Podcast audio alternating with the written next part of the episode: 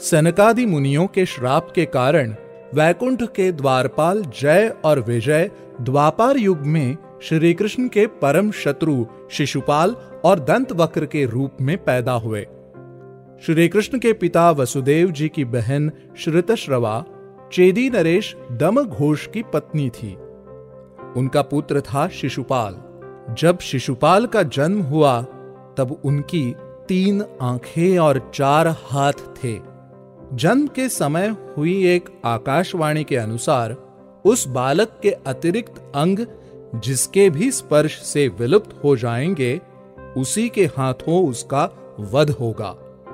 श्री कृष्ण के गोद में लेते ही बालक शिशुपाल के दो अतिरिक्त हाथ नीचे गिर गए और तीसरी आँख विलुप्त हो गई।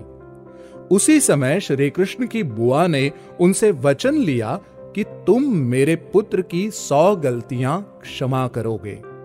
शिशुपाल जरासंध का मित्र था और मथुरा पर बार बार किए गए आक्रमणों में उसका साथी भी था।